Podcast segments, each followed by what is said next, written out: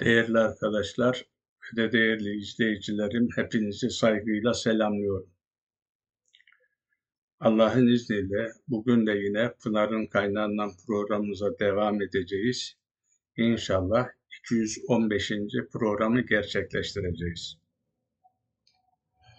Bu sohbette yine sizden gelen soruları cevaplamaya gayret edeceğim Allah'ın izniyle. Hemen konuya giriyorum. İsmail Ceren Beyefendi'nin sorusu. Kardeşimiz şöyle sormuş. Kasas 35'te Musa Aleyhisselam benim konuşmam akıcı değil. Kardeşim Harun'u da benimle görevlendir demesi Allah'a akıl vermek değil mi? Teşekkürler. Evet, kardeşimiz hani Kasas 35'ten almış. Biliyorsunuz aynı ifade Taha suresinde de var. Yani benim konuşmam akıcı değil, kardeşimi de Harun'u bana vezir olarak yardımcı ver demesi Allah'a akıl vermek değil midir diye sormuş. Yani burada demek istemiş ki Allah onların durumunu zaten biliyor. Allah'ın bildiği şeyi tekrar Allah'a söylemesi, Allah'a akıl vermek değil mi diye böyle bir mantık yürütmüş. Evet, normal. Hele hele herkes her okuduğu ayette böyle şeyler dikkatini çektiği zaman onu bir başkasıyla paylaşsa da onun doğrusunu öğrense ne kadar iyi olur değil mi? Şimdi bu kardeşimize kısaca şöyle arz edeceğim birkaç ayetle ve birkaç örnekle. Şimdi dua Allah'a yakarış demek. Niyazda bulunma demek. Şimdi tabirimi caiz görün, normal görün, öyle söyleyeyim. Şimdi teşbih de hata olmaz. Dua Allah'a yazılan dilekçelerdir. Hani eskiden bunu biz haline arz etme deriz, arzu hal deriz. Eskiden hani hükümet konaklarının önünde arzuhalciler vardı. Arzuhalci, dilekçe yazı veren kişi demek. Sen gidersin ona halini arz edersin, o da kamuya senin dileklerini iletir. Evet, arzuhal dilekleri arz etmek, dilekleri sunmak, Allah'tan bir şey istemektir. Yoksa böyle şimdi dikkat edeceksiniz, böyle biraz detaylı bilgi vermek, bilgide bulunmak asla Allah'a karşı akıl vermek, haddi aşmak falan değildir. Öyleyse şimdi ben size burada birkaç ayeti size önce takdim edeyim. Biliyorsunuz çok şey yaptık. Özellikle hani salat konusunu, niyaz konusunu işlerken Araf 55'te Rabbimizin kendisine yakarışlarımızı zilletle yani kendimizi küçülterek yapmamız gerektiğini istediğini söylemiştik. Ayette de bu vardı. Araf 55 Rabbinize kendinizi küçülterek zillet göstererek, zillet zinciri kurarak yakarın diye ayet vardı. Ha, bu bir. Demek ki birinci mesele Rabbimize yakarırken, dilekçe verirken zillet göstererek yapacağız. Şimdi arz edeceğim. Bir. Şimdi geldik Mü'min suresinin 60. ayetine. Buraya da çok iyi dikkat edelim şimdi. Ve sizin Rabbiniz bana yalvarın. Dua edin ki size karşılık vereyim. Şüphesiz bana kulluk etmekten büyüklenen kimseler yakında horlanmış olarak cehenneme gidecekler gideceklerdir dedi. Evet. Şimdi bu ayette de baktığımız zaman aynı Arap 55'in müeyyidesi oluyor. Allah bize diyor ki bana yalvarın. Yani dilekçenizi, dileğinizi arz edin. Dua edin ki size karşılık vereyim. Şimdi burada dikkat edecek olursak, öyle, Allah'ın bize cevap vermesi, bizim ihtiyaçlarımızı gidermesi, bizim kendisine halimizi arz etmemize, varıp kapısını tabiri caizse çalmamıza bağlamış. Hani dilekçe dedim ya, şimdi devletle, herhangi bir müesseseyle, kamu kurumuyla bir işiniz varsa, olduğunuz yerde yan gelip yatamazsınız. O kapıya varacaksınız, halinizi arz edeceksiniz. Yani dilekçenizi vereceksiniz. Aynen böyle diyor Cenab-ı Hak. Bana halini arz edeceksin. Küçüklüğünü göstereceksin. Ha, bakın bana kulluk etmekten büyüklenen kimseler yani halini arz etmeden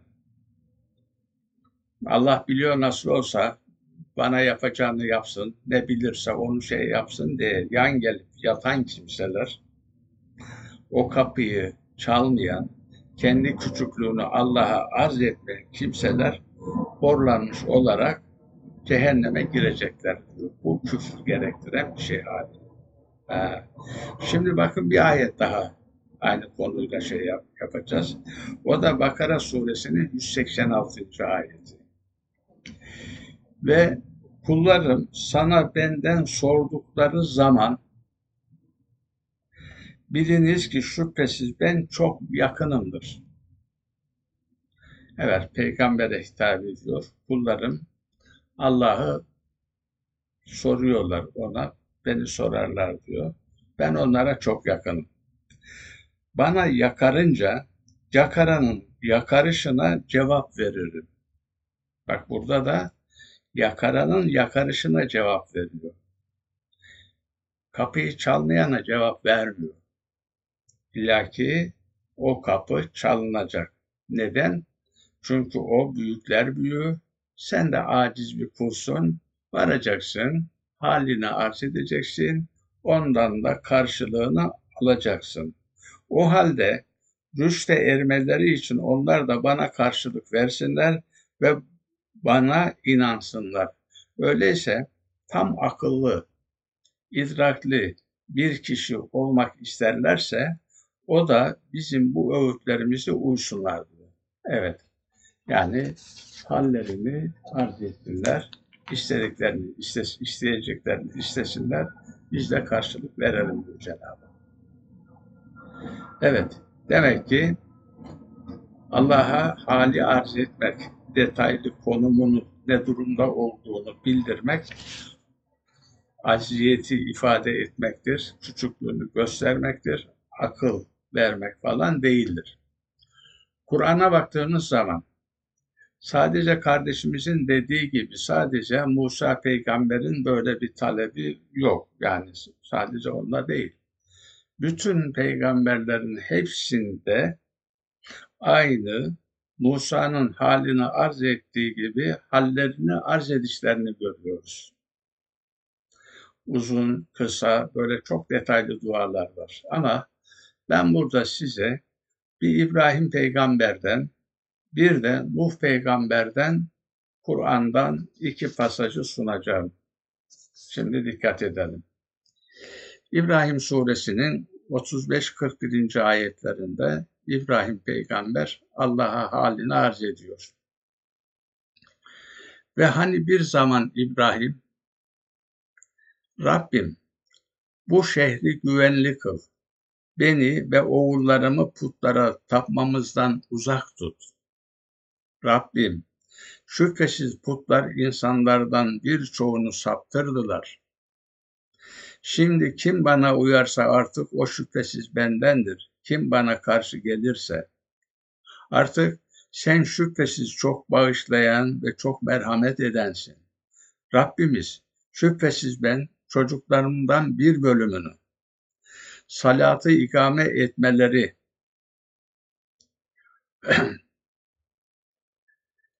için senin dokunulmazlaştırdığın evin yanında ekinsiz bir vadiye yerleştirdin.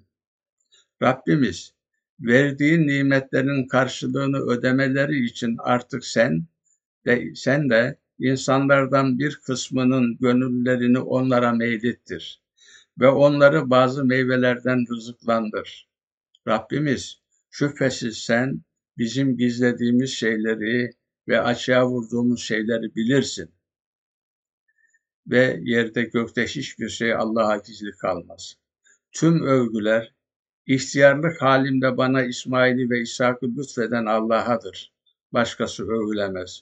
Şüphesiz ki Rabbim duamı çok iyi iştendir.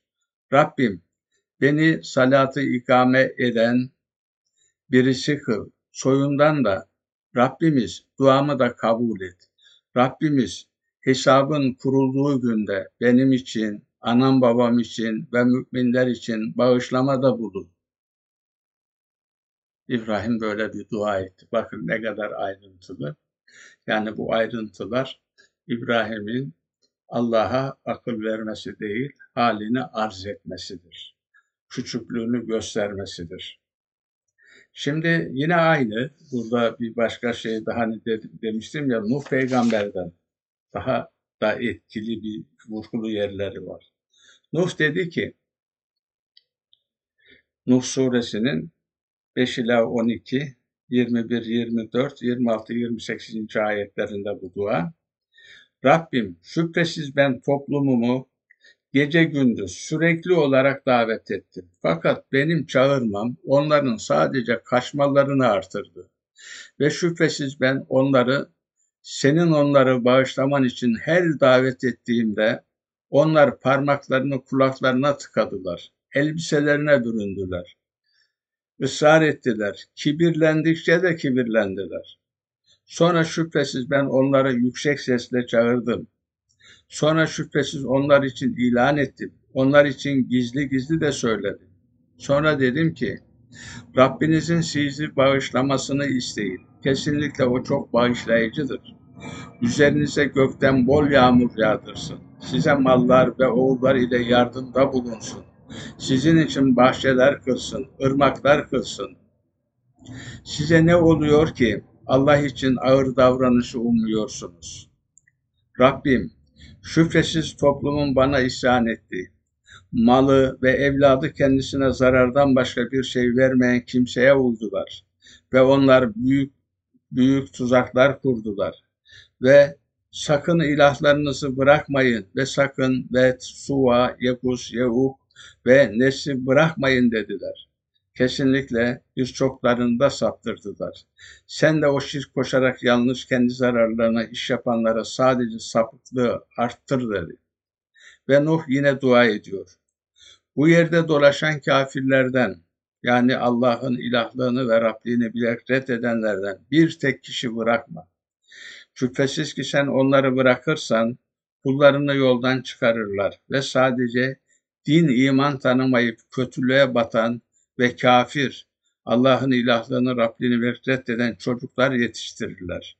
Rabbim benim için, anam babam için, mümin olarak evime giren kişiler için ve mümin erkekler ve mümin kadınlar için mağfiret et. Bağışla hepimizi. Şirk koşarak yanlış kendi zararına iş yapanlara da sadece yok oluşu artır. Demek ki Nuh peygamberin de iyice canına yetmiş. O da bu şartlarda Allah'a halini böyle arz etmiş. Evet, bu ayetler müvazenesinde diyoruz ki böyle hal arz etmek kesinlikle akıl vermek değil. Evet, dilekçe yazmaktır. Kendi küçüklüğünü göstermektir. Evet. Şimdi geldik bir başka kardeşimizin sorusuna. Bu kardeşimiz Dilek Hanas. Merhaba Hakkı Bey kardeşim. Kur'an İslam programında Bakara suresinin 30, 30. ayetine anlatılan tiyatral sahnede kafama oturmayan ya da benim atladığım bir noktayı açıklarsanız sevinirim.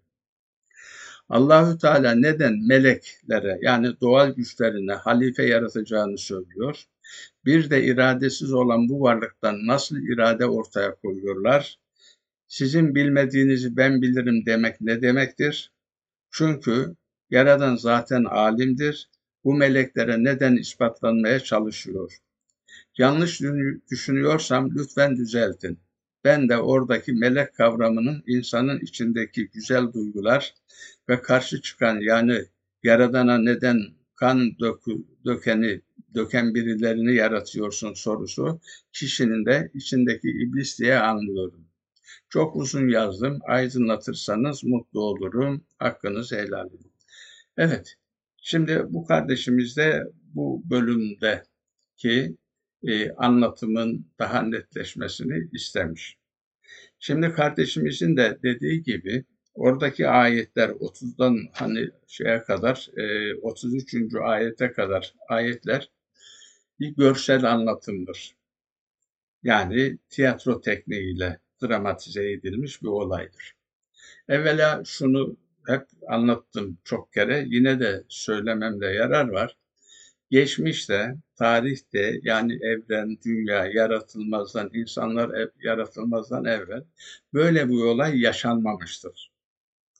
Bu bize bizim gerçek durumumuzu, bizim varlığımızı ifade etmek, iyi anlamamız için bir görsel olarak anlatımdır. Tiyatro tekniğiyle.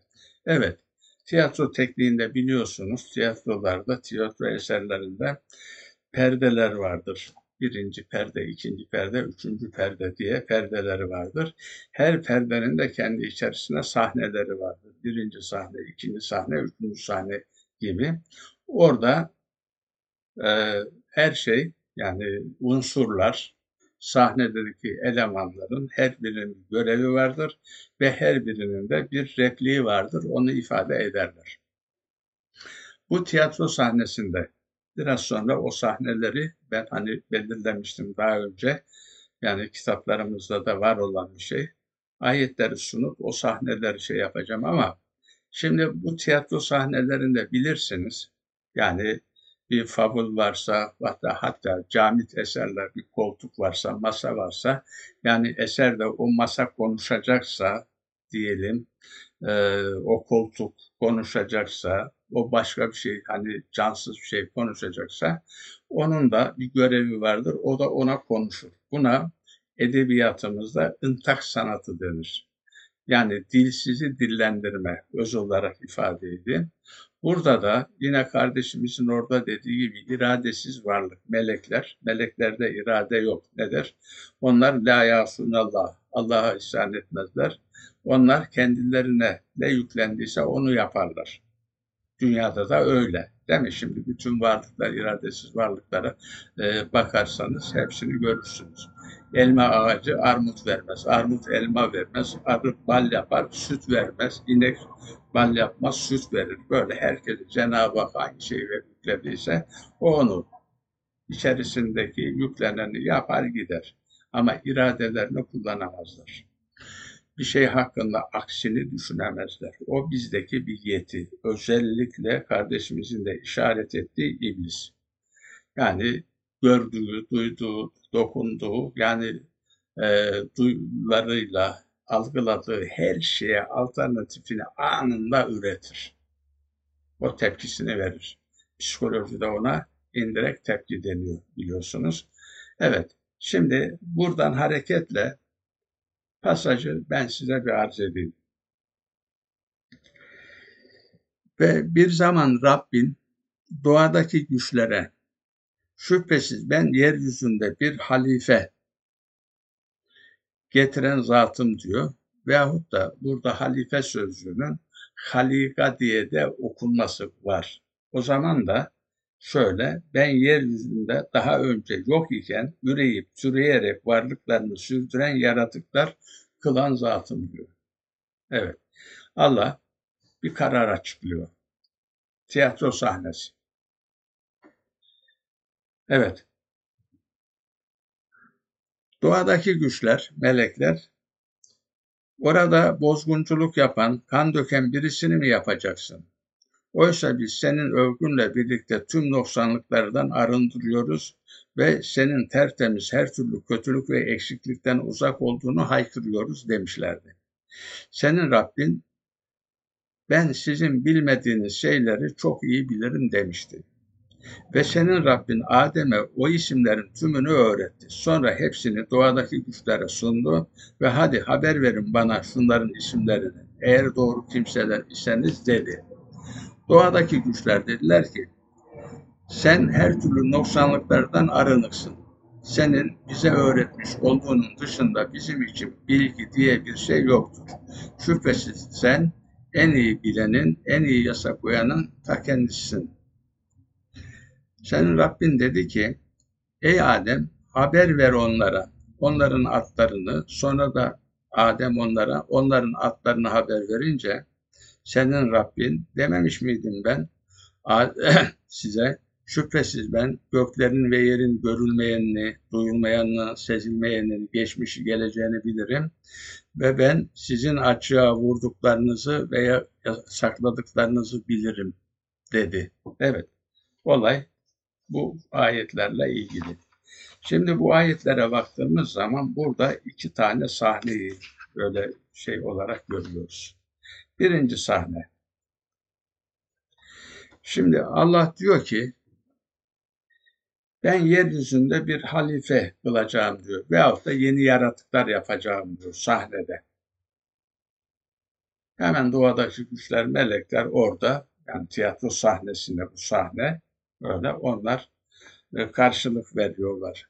Orada bozgunculuk yapan, kan döken birisini mi kılacaksın, yapacaksın?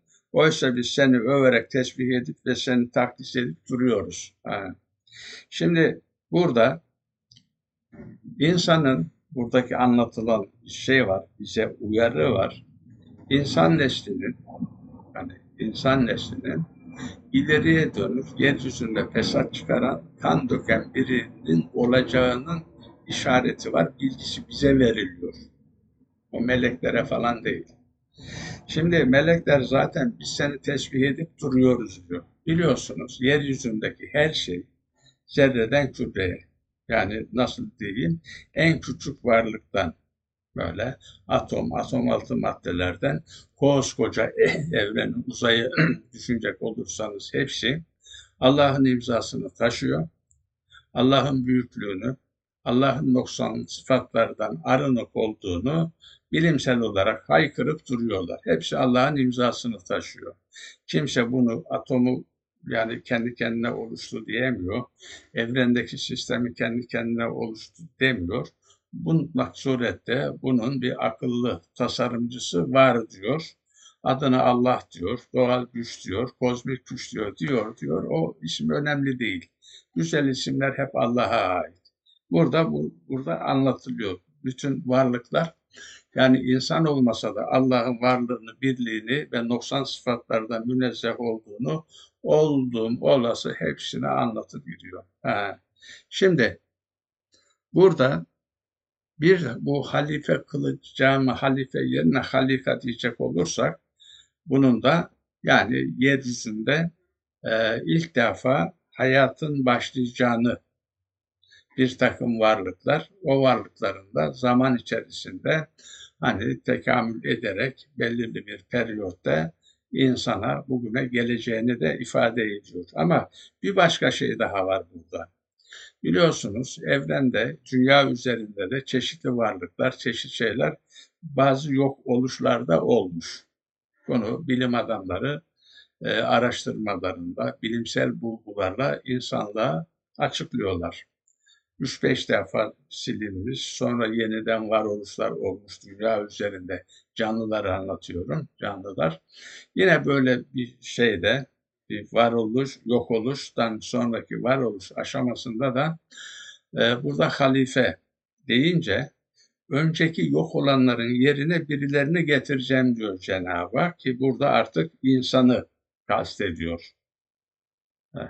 İnsan kastediliyor ve insanın geleceğini ama bu insanın da yani Allah'ın verdiği repliğe göre o cansız şeyle akılsız varlıklara, e, iradesiz varlıklara onlar da onların kan dökeceğini, yeryüzünde fesat çıkaracağını onlar da orada tiyatro sahnesinde ortaya atıyorlar.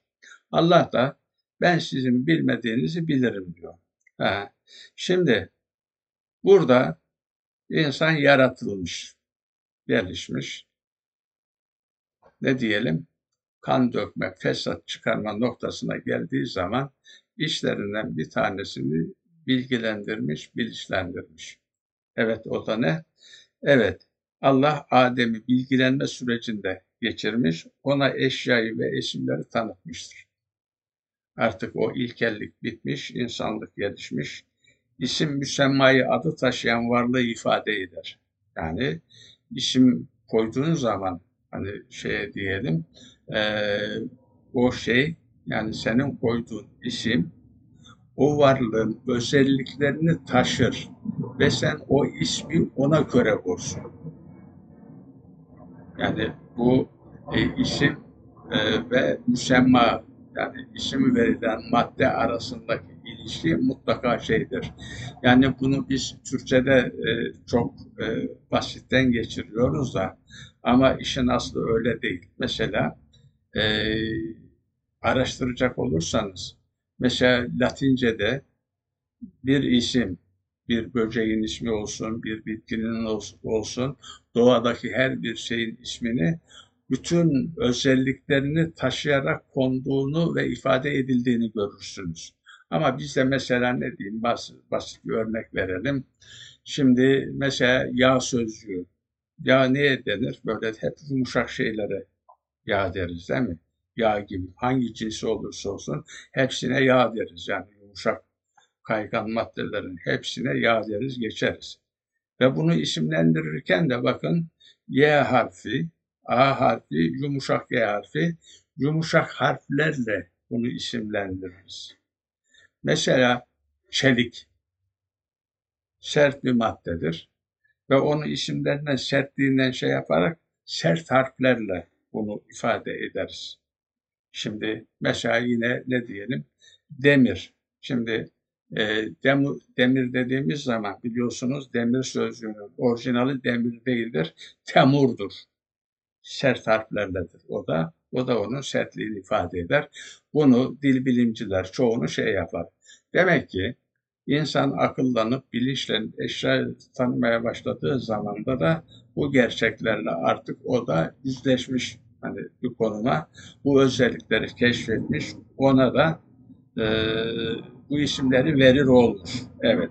Şimdi böyle bu şeyleri bildikten sonra Adem bilgilendikten sonra hani diyelim artık ikinci bir sahneye geliyor. İkinci sahne. Allah meleklere hadi haber verin bana şunların isimlerini eğer korku eğer doğru kimseler iseniz diyor. Nelerin? Eşyanın isimlerini ona diyor ki bu nedir? Bilmiyor. Ona soruyor, bilmiyor. Ona bilmiyor bunun. Ve ne diyorlar? Allah'ım senin bize verdiğin bilgilerden başka bir şey bilmeyiz. Ha, iradesi sen öyle çalışıp kazanan falan filan bir şey değiliz. Ha. Sen her türlü noksanlıklardansın, münezzehler, münezzehsin. Senin bize öğretmiş olduğun dışında bizim için bilgi diye bir şey yok. Şüphesiz sen en iyi bilenin, en iyi yasak koyanın kendisin. İkinci sahne başlıyor. Allah da bu defa Adem'i devreye sokuyor. Ey Adem haber ver onlara, onların adlarını. Adem hepsinin ismini bildirir. Allah da dememiş miydim ben size şüphesiz ben göklerin ve yerin gaybını her şeyini bilirim. Sizin açığa vurduklarınızı ve sakladığını bilirim sahnede burada kapanır. ikinci sahne. Evet, bu olaylardaki burada anlatılan olay e, yani dilsizin dillendirilmesi ve insanın yani insanların yaratılışının, yaratılış özelliklerinin bize bilgilendirilmesidir. Ve bunun arkasında sadece burası değil biliyorsunuz, arkadan Adem'in iblisinin de devreye girmesi, onu yoldan çıkarmaya çalışması gibi olaylar da var. Burada Allah bize bu canlı sahneyi anlatırken insanın geçmişi böyleydi. İnsan yoktan var edildiği zaman yani varlık sahnesine getirildiği zaman onun e, durumu buydu. Sonradan o var olunca, bilgilenince, iblisi de devreye girince yanlış yapma teşebbüsleri oldu vesaire. Yani siz böyle birisiniz. Siz bundan ibaretsiniz diye bize anlatıyor. Yoksa geçmişteki bir şeyi anlatmıyor. Onu da burada öz olarak şey yapayım. Sadece bu olay zaten e, sadece hani e, Bakara suresinde değil. Bu ayetler yani aynı konu şimdi Araf suresinde ve Taha suresinde de var. Orada da farklı şeyleri var. Hele hele Sad suresinde de direkt olarak iblisle mücadele olayı var. İblisin bize hangi oyunları yapacağı, bizi nasıl aldatacağı, bizim onu aldatmasından nasıl kurtulacağımız da yine ayrıntılı olarak hepsi bize anlatılır. Evet, bu kardeşimize de böyle şey yapalım. Bu bir canlı anlatımdır. İradesiz varlıkların dillenmesi yani anlatım gereğidir. Yoksa onların öyle bir şeyleri söz konusu değildir. Evet, şimdi bir başka şeye geliyoruz Allah'ın izniyle. O da yine e, şöyle arz edeyim. Azerbaycan'dan Deman hanımefendi. O da farklı bir şeyi dile getirmiş. Onu da burada bu arada onu da arz edeyim size. Diyor ki kardeşimiz Leman hanımefendi, selam Hakkı hocam. Allah'ı anmak, Allah ve ve veya Allahu Ekber kimi sözlerin değilmesi değil biliyoruz. Yani Allah'ı anmak, Allah veya Allahu Ekber gibi sözlerin değil denilmesi değil biliyoruz. Allah'ı anmak, onun ayetlerini anıp her zaman saygı duyarak ve Allah'a kul olmaktır. Çok güzel. Programlarınızın birinde Enam 121'deki üzerine Allah'ın adı anılmayan şeylerden yemeyin ayeti hakkında daha etraflı bildiklerinizi bizlere aktarırsanız memnun oluruz. İnşallah teşekkürler demiş.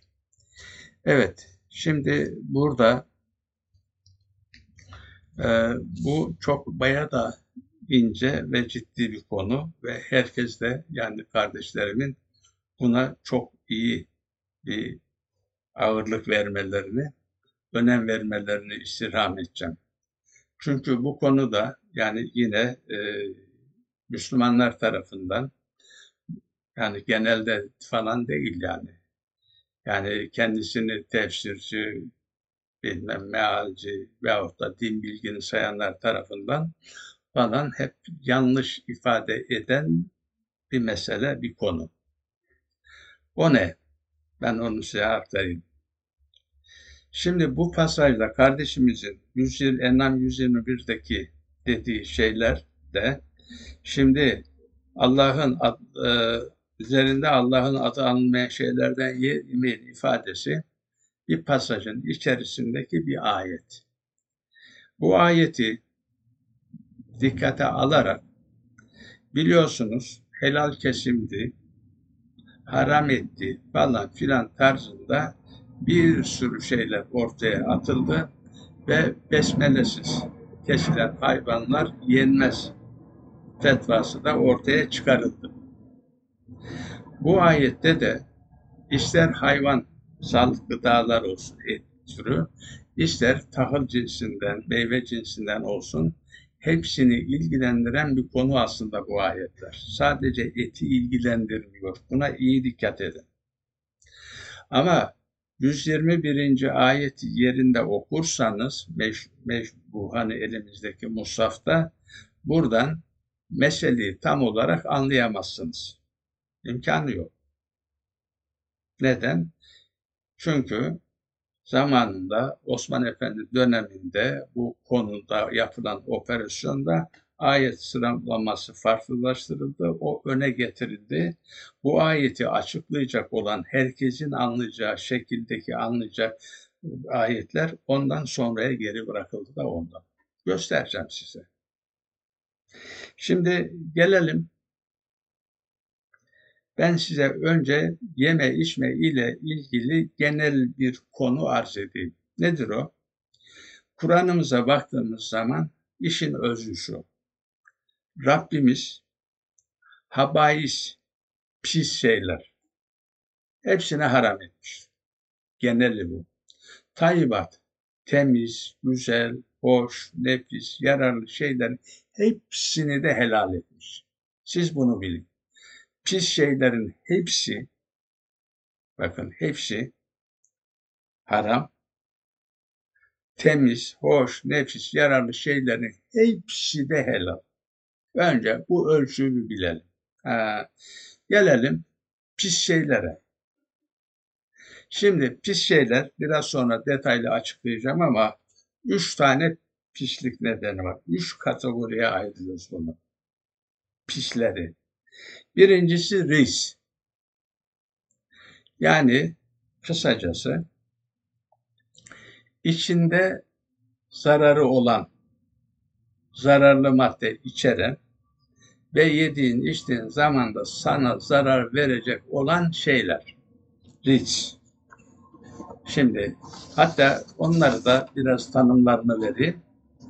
Ris söz, sözcüğünün ilk konuş anlamı rahatsız eden şiddetli gök gürültüsü deve sesi olarak çıkmış ama sonraları insana rahatsızlık, acı veren, ıstırap veren, bunlara sebep olan her şey olarak açıklanmış. Şimdi bu bir. İkincisi fisk. Pis olan fisk. Nedir o? Kendisi temiz. Ama öyle bir eylem yapılmış ki şirke alet edilmiş. Göstereceğiz ayetlerde. Şirke alet edilmiş. Yani Allah'tan başkası adına tahsis edilmiş. Şirke alet edilmiş. Ne kadar temiz olursa olsun. Arpası olsun, buğdayı olsun, ekmezi olsun, eti olsun, kesilmemiş hayvanı olsun. Fısk, o da habis, o da haram. E, bunun dışında başka bir şey daha var. Onu da şey yapayım. O da ne? Batıl. Batıl. Batıl diyecek olursak, batıl ne? Haksız kazanç. Batıl biliyorsunuz hakkın karşısı, hakkın karşıtı olarak ifade ediyoruz. O da nedir? Allah Kur'an'ında batılla da yemeyeceksiniz diye bize emir verir. Değil mi? Batılla da yemeyeceksiniz diye bize emir verir. Biz de o batıl dediğimiz zaman bunları sayabiliriz. Bunu yerinde saydım da ben kısaca burada arz edeyim. Hem de şeyi de biraz kısadan e, tutma yönüyle şey yapalım. Mesela diyelim ki e, şimdi Allah şey, şeyde e, ayette şöyle der. Onu size bir okuyayım iki tane ayette. Aranızda mallarınızda batıl sebeplerle yemeyin. İnsanların mallarından bir kısmını bilerek ve zaman kaybına neden olma, hayırdan ağırdan alma, zarar verme, kusur oluşturma ile yemek için mallarınızı hakimlere aktarmayın. Rüşvet de şey yapmayın. Nisa 29.30'da bakın ey iman etmiş kişiler mallarınızı kendi rızanızla yaptığınız ticaret şekli hariç olmak üzere aranızda haksız yolla yemeyin. Kendinizi öldürmeyin. Şüphesiz Allah size çok merhametlidir. Şimdi burada da haksız kazanç.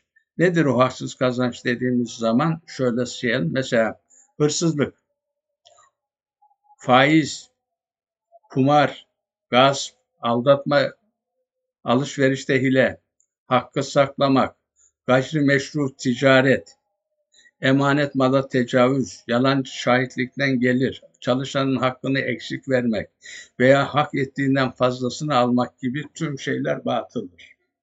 Bakın bunlar da normal olarak temiz gözükse de bunların hepsi de Allah nezdinde dediğim gibi habistir. Bunların da Allah yasaklamıştır. Şimdi geldik ana meseleye. Kardeşimizin demiş olduğu şimdi Enam 121'e. Ben size bu ayet düzenini bir düzen çerçevesinde yani meşhur musafımızdaki şekliyle değil de burada farklı olarak size aktaracağım. Orada bakın ne göreceksiniz. Bu ayetin kardeşimizin sorusu hemen ortaya çıkacak. Net olarak anlaşılacak. Ve onlar Allah'ın yarattığı ekinlerden ve hayvanlardan Allah'a bir pay ayırdılar da kendi sapık inançlarına göre bu Allah için, şu da ortaklarımız içindir dediler. Evet, şimdi mesele burada net. Şimdi müşrikler, tabi, ta bunlar biliyorsunuz Araplar, İbrahim peygamber ve onun oğlu İsmail soyundan geldiklerini şey yapıyorlar ya, o arada yozlaşa yozlaşa batıla, sapıkla düşe düşe bir yere geldiler. Ondan sonra da hayvanlarından veyahut da bundan elde ettiklerini, ektiklerinden, diktiklerinden, hani öyle söyleyeyim, topladıklarından, hayvanlardan bir kısmını üzerine Allah'ın adı anıyorlar. Bu Allah'ındır diyorlar. Bunu unutmayın. Bu Allah'ındır diyorlar. Ha bu da Allah'a ortak koştukları şeyler vardı ya, şirk konusunda onlar hep saydık.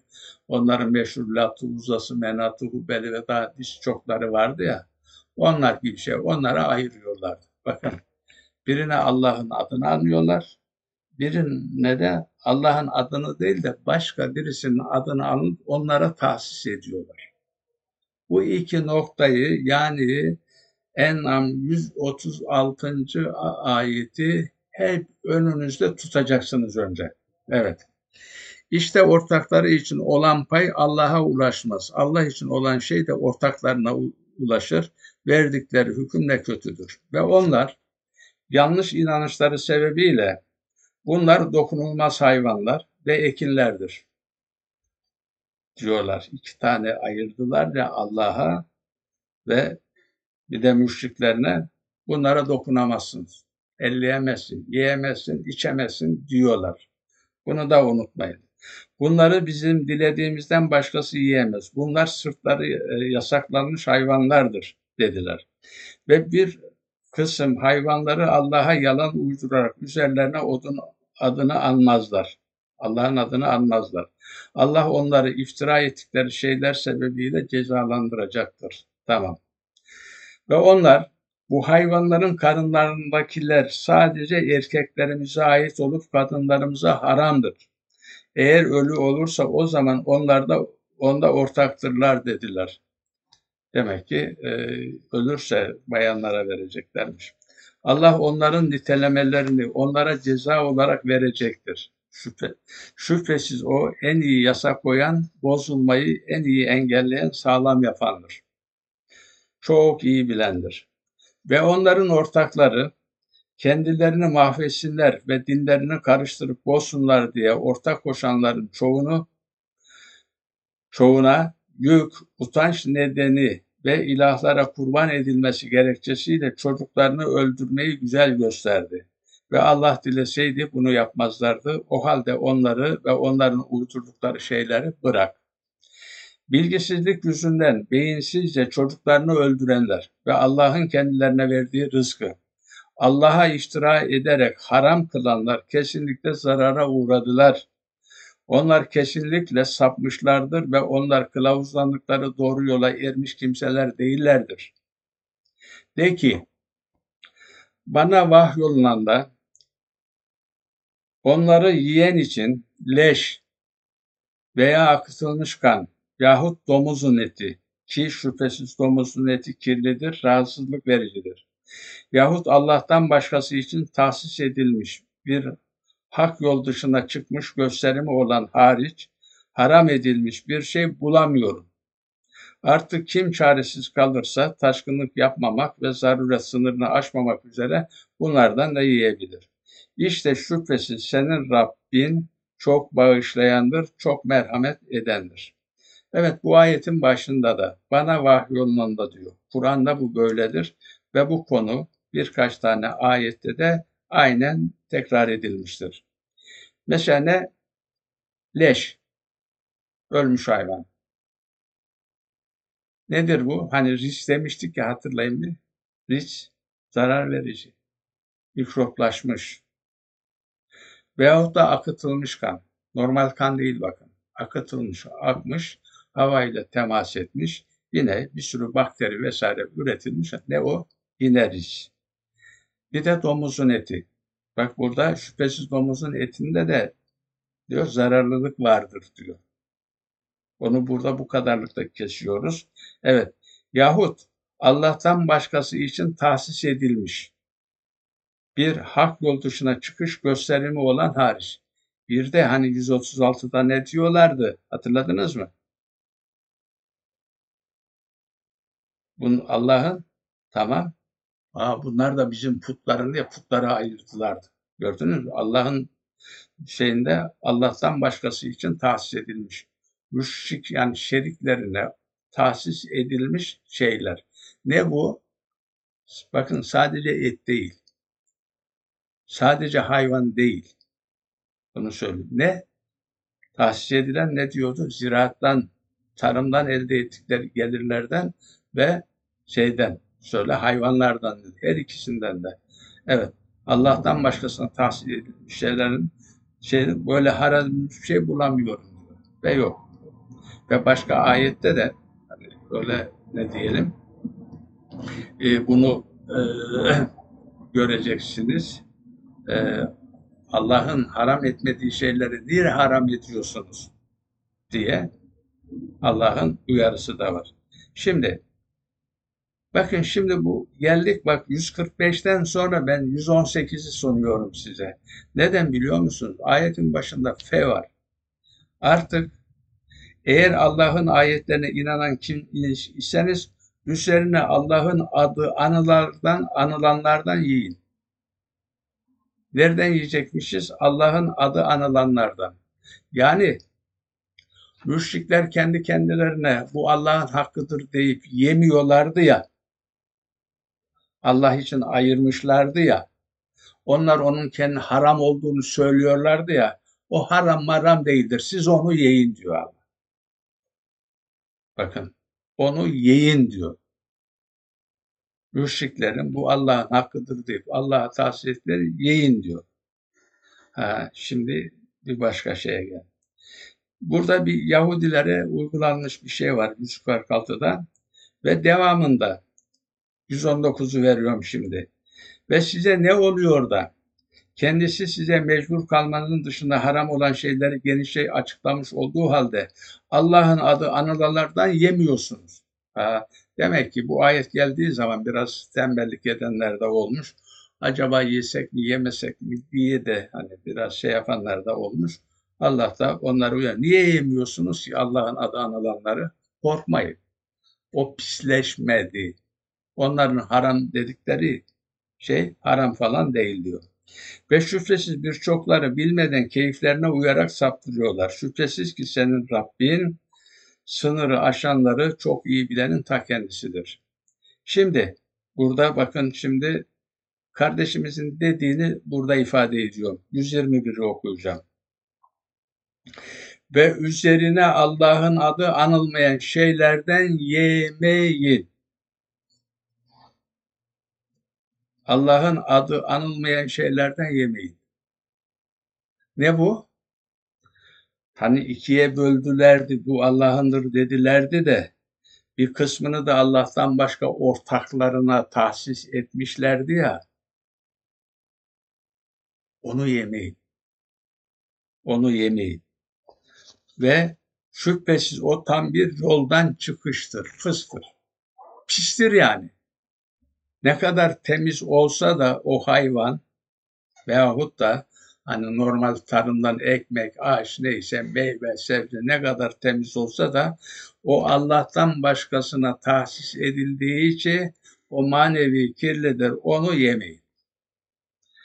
Evet.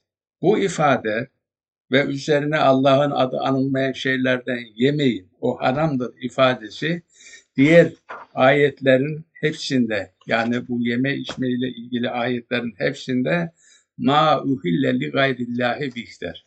Yani Allah'tan başkası için tahsis edilmiş olan şeyler onları yemeyin. Onların bir de sahibi sahibe gibi falan şeyle bahire, sahibe, vesile, hamdiye de yine böyle kendilerine göre bir haramlaştırdıkları şeyler vardır. Bunu da burada hani inşallah başka ayetlerde de şey yaparız. Şimdi onun dışında şöyle e, tekrar edecek olursak Allah şimdi Nahl suresinde bakın şimdi Allah size ancak leşi, kanı ki akıtılmış kan, domuzun etini ve Allah'tan başkası için tahsis edilmiş olanları haram kıldı. O müşriklerin şeyini haram kıldı. 114'te bunu görürüz. Şimdi yine aynı şey Bakara suresinde de aynı ayet var. Maide suresinde mesela Bakara 173'te de aynı şey. Size sadece ölü hayvanı, kanı, domuzun etini ve Allah'tan başkası adına tahsil edileni haram kıldı. Ama zaruret şeyinde onu da yiyebilirsiniz diye. Maide suresinde de size leşkan domuzun eti Allah'tan başkası için tahsis edilmişlerdir bu.